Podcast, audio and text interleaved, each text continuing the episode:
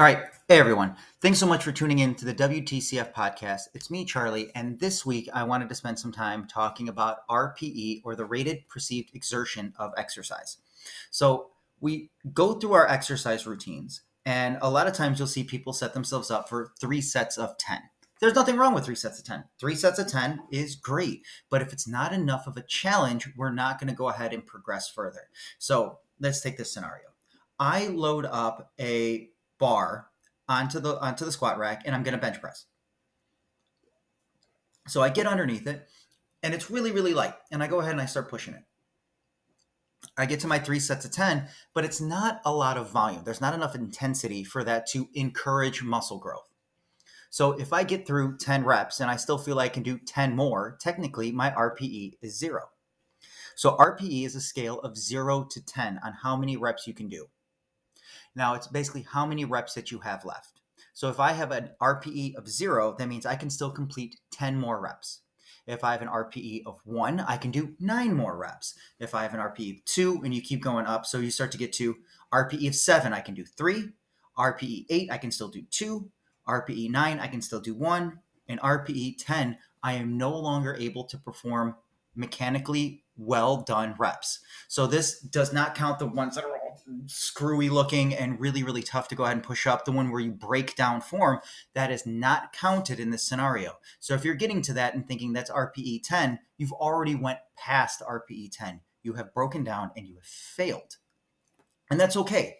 The idea to practice RPE is to over time recognize that the number itself goes down. So if you're training it's usually recommended to train above six. So seven, eight, nine is going to be really, really good. Getting within a few reps of failure is highly recommended in terms of building hypertrophy within the muscle.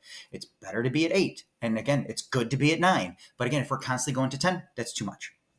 So when we're working our way up, let's say I'm doing three sets of 10 with 135 pounds on the bench, and I'm doing it. And I find it to be an RPE of nine basically saying I can do 11 total reps without breaking down, but I'm stopping at 10. That's okay. I recognize that I can do one more rep. Awesome.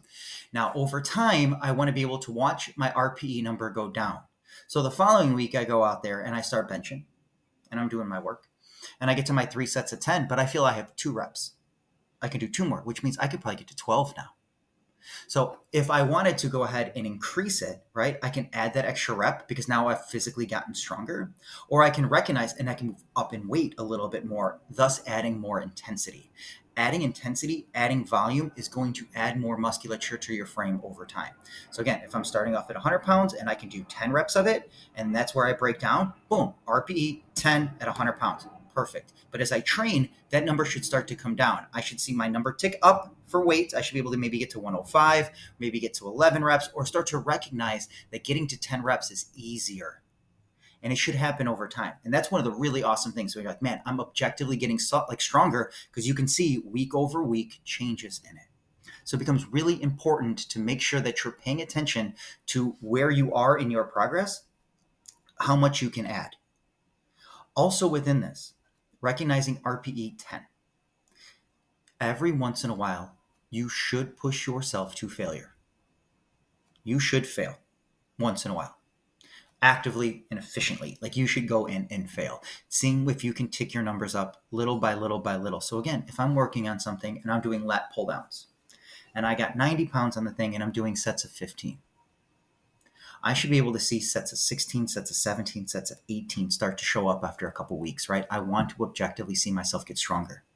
Or if I'm doing the 15, it should feel easier, thus meaning I can add more weight, right? So give yourself a ton of opportunity to go ahead and recognize where you're at, push to the very best that you can. So again, I might start pushing for 20 on that lat pull down. So instead of three sets of 15, I might be going for three sets of 20.